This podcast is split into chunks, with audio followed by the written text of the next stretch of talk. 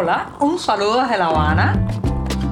Les habla Joanny Sánchez, cubana, periodista, ciudadana, y les traigo este cafecito informativo recién colado y sin azúcar para despertar.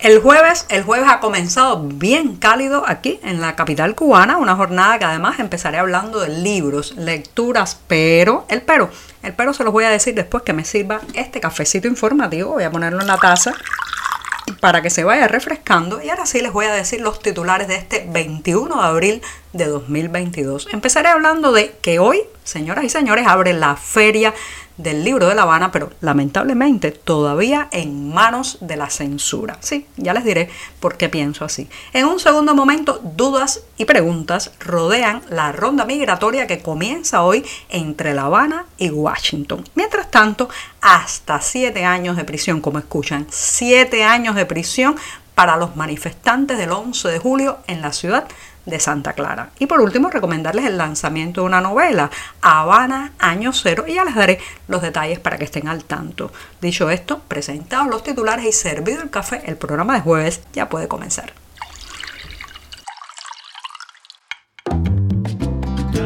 Si eres de los que te gusta estar bien informado, síguenos en 14ymedio.com. También estamos en Facebook, Twitter, Instagram y en tu WhatsApp con este cafecito informativo.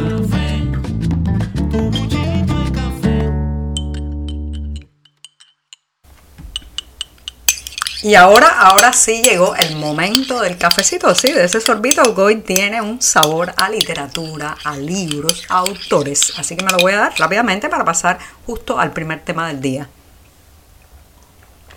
después de este sorbito amargo y siempre, siempre necesario, paso a una cuestión que, bueno, es la cuestión más importante hoy desde el punto de vista cultural en esta isla, porque hoy abre sus puertas la Feria del Libro de La Habana, el principal evento de este tipo que reúne a escritores y también es una oportunidad para comprar libros, volúmenes importados que escasean normalmente durante todo el año en la isla. Además, este evento tiene este año la peculiaridad de que en 2021 fue suspendido y justamente también en este 2022 tuvo que ser aplazado debido a las restricciones impuestas por la pandemia.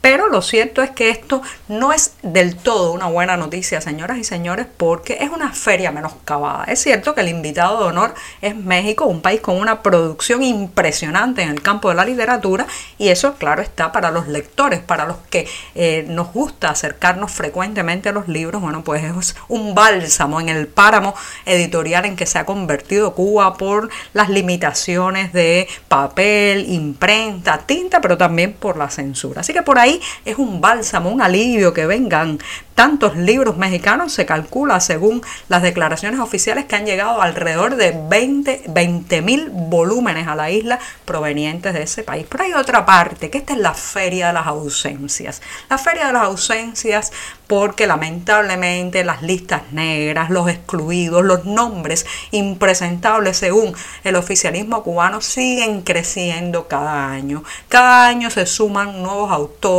nuevos escritores que no pueden ser difundidos presentados o su obra comentada dentro de la isla. Esto es tremendo porque esto recuerda, señoras y señores, la quema de libros, los libros prohibidos del medioevo, las restricciones para acercarse a determinadas páginas que se han impuesto muchas veces en los regímenes autoritarios.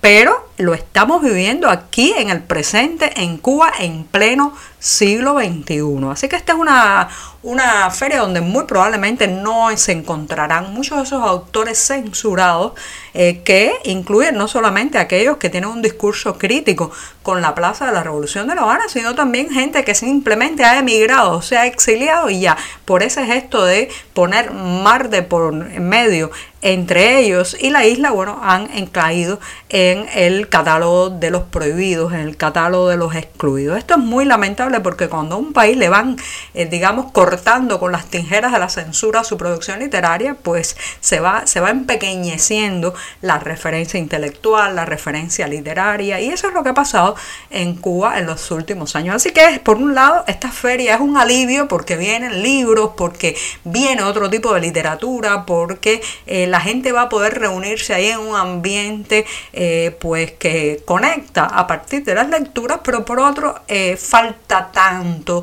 que incluir en la feria del libro de La Habana. ¿Cuándo? ¿Cuándo van a poder venir esos autores cubanos desperdigados por el mundo?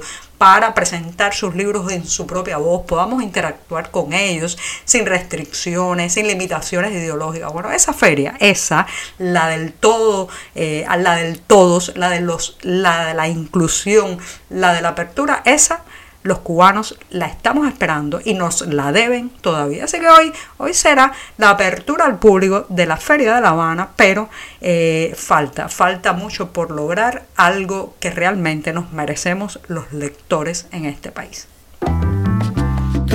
Estamos contigo de lunes a viernes a media mañana, cuando el café se disfruta mejor comparte conmigo, con tus amigos e infórmate con este cafecito informativo. La jornada de hoy está generando mucha expectativa, dudas, preguntas y también temores en las calles cubanas. ¿Por qué? Porque hoy, señoras y señores, se reúne una delegación de Washington y otra de La Habana para tocar el tema migratorio. Ya saben que estamos envueltos en un éxodo masivo de cubanos que básicamente se van a través de Centroamérica para intentar llegar a la frontera sur de Estados Unidos. Y bueno, pues todo eso está marcando el tono no solamente en ese país, sino también en la ruta México, Guatemala, la propia Nicaragua y otros países que están en el camino de escapada de los miles de compatriotas que están saliendo desesperados por la crisis económica, la falta de libertades, el hastío y sobre todo la ausencia de expectativas de futuro aquí en este país. Así que en las calles cubanas se habla mucho de cuál será el resultado de estas conversaciones migratorias, pero en general hay bastante temor de que eh, puedan eh, implementarse más limitaciones y más restricciones para la llegada de cubanos a ese país. Eso es lo que escucho en prácticamente en las colas, en los ómnibus o guaguas, la gente pues se pregunta si de aquí saldrá eh, algo que flexibilice o que cierre ese éxodo masivo. Ya saben, ya saben que soy de las personas que opta por quedarse e intentar cambiar las realidades de dentro, pero no desconozco para nada el imperativo, el sentimiento de fuga masiva que siento a mi alrededor. Así que si me preguntan cómo se vive esta conversación migratoria aquí en la isla, en el interior del país, bueno, le diría que con muchos temores a que haya un cierre, a que las maletas se queden preparadas, a que la gente no pueda salir o no pueda llegar.